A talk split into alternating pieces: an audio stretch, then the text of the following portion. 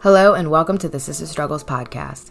My name is Joanna Jama at Sister Struggles Podcast and at Sister Struggles LLC on IG, and this is my podcast where I dig deeper into redefining self care as a way for you to listen to your intuition, your needs, create better self care habits and mindsets that serve you and not the roles you've been given. Then you can free yourself from burnout, people pleasing, and toxic relationships. And make sure to rate, review, and subscribe for new episodes. Hey, everybody, welcome to another episode of Sister Struggles. I'm back talking about boundaries again because I personally could have a million episodes about this. And back with another week of my boundaries being pushed and me being pissed off. but uh, actually, today's episode is more specifically about why are your boundaries causing drama? Why specifically when you create them and hold them up, somehow it creates a lot of drama in your life? So here's why. And this is just my own interpretation of what I think the reason is, but there's a common theme. I really feel like the people that are upset by your boundaries are really the ones that are benefiting from your lack of boundaries. Now, I won't take credit from that. I saw that quote somewhere on Instagram, as always, but it really shook me because that's 100% it. Because most people won't get upset if you're stating a need of yours that is completely normal and just decent. Most people don't push back. But if someone asks you for a favor and you say no because for whatever reason, and that person gets upset, then that's how you know that that's more of a problem with them than it is about you. And all of my own personal examples come to mind because I think a lot about my past relationships and just like guys I've dated in general. And for the most part, it would start off really, really smooth. Things would go smoothly. There wouldn't be really any issues. And personally, when I'm dating, I think I'm pretty easygoing. I think that's honestly why things go smoothly for usually a significant amount of time. And then, of course, inevitably, there comes a time when my needs aren't being met, just like in any relationship, not specifically just toxic ones. So I figure I have these needs that aren't being met, so let me make them known. And that is when I feel like I really start to see how people are. Whenever you bring up your boundaries or really anything that creates uh, a situation where that other person's not getting what they want, I feel like that's when you really see people's true colors all the charm and the niceness falls away because you get to see how they deal with their own emotions. And again, when they don't get their own needs being met, or do they just lash out? Or my own personal nightmare, when people clam up and they don't say anything at all. That is something that pisses me off so much, even though I know now through my own personal healing and through my own issues with communicating my needs that it's not that easy, but it is a personal pet peeve. And I just think it's necessary to be able to say if something is bothering you. And that is exactly what I did. I spoke up and I tried to make my needs met. And of course, because they were not ready to hold my needs up the way that I hold their needs up, it was always a problem. It was always a struggle.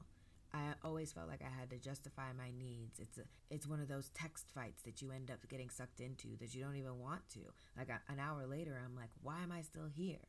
How am I still justifying my needs back and forth when clearly this person isn't understanding? And that's something I've been running into a lot the last couple weeks, as I've been saying.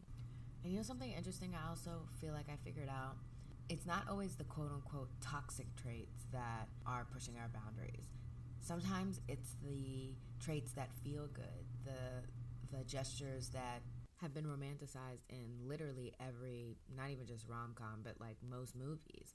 I feel like it's funny because I feel like I go back and I watch some of these movies that I really, really liked as a kid, or just was like, oh, I hope that's my first relationship, or I hope that's how it is when I'm married. It's not gonna be like that because a lot of those traits, it's love bombing, it's gaslighting, and it's disguised as like the Prince Charming. When in reality, if any guy wants to take you on a trip the first week that they met you, or is sending you flowers to your job every week, it seems like a romantic gesture, but that's actually, in my opinion, super unhealthy codependent behavior.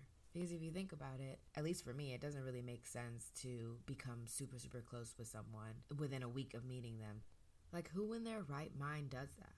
It's so funny because I, in fact, was invited on a trip the first week I met someone, and I just looked at him like he was insane because, again, nobody does that. So if you see that, run. Take a cue from all the Lifetime movies, all the datelines, I've seen them all, And I think that that is a big red flag. And sidebar, and sidebar, another red flag was he was so clingy. Like he used to always try to grab me and just be all up in my personal space. And I would just tell him to back up. And every time I did that, he got hurt. He got all up in his feelings and was upset. And it was always a struggle. And it's just like, I just want some space. Like, I don't need to be, you to be on top of me, especially when we're in public. Like, I'm fine with PDA, but that's just too much. So that's just another example of where I had to speak up with my boundaries again. And it showed me his true colors because something as simple as, hey, give me a little bit of personal space was a problem. So, how I personally deal with that, one of my favorite quotes is, of course, the late great Maya Angelou, and I think about it probably almost every day whenever I have to deal with people. But when people show you who they are, believe them because they will. They'll show you exactly who they are when they don't get their way. So, in the example that I used about myself, he didn't get his way, so I was like, deuces, I'm done. Especially because when he didn't get his way, he started treating me completely differently. Suddenly, he wasn't the super charming, nice guy that was there for me every time I needed something. And that for me was a giant clue that I didn't want someone with his kind of energy in my life he clearly wasn't reciprocating the same energy. So there was truly no point in continuing to date him.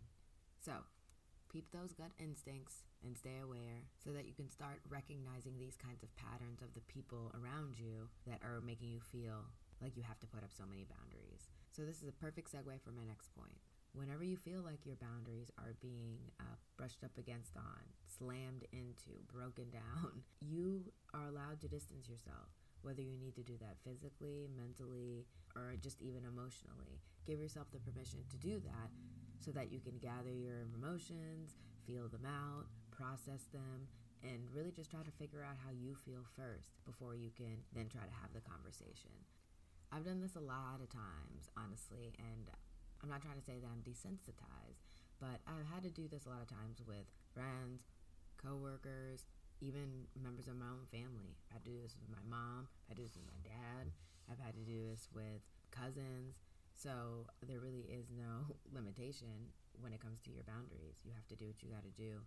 I knew that in the end, I would come back being able to at least communicate my feelings and my emotions 10 times better than I would have been if I was in a frenzied emotional state. I'm all in my feelings. I'm pissed. I'm feeling betrayed, whatever the reason is, you know. And who who can really even express that without being angry or crying, wanting to cry, and not really being able to again communicate effectively. So if you got to cut off some people for a couple weeks or for forever, which again I've literally been doing that the last couple weeks, remember that you're doing it to protect your energy. Your energy is a privilege not everybody should have access to it. You're allowed to dish it out when you want to. And it doesn't just go to anybody. Now, to wrap up, this is a little bit of a shorter episode this week.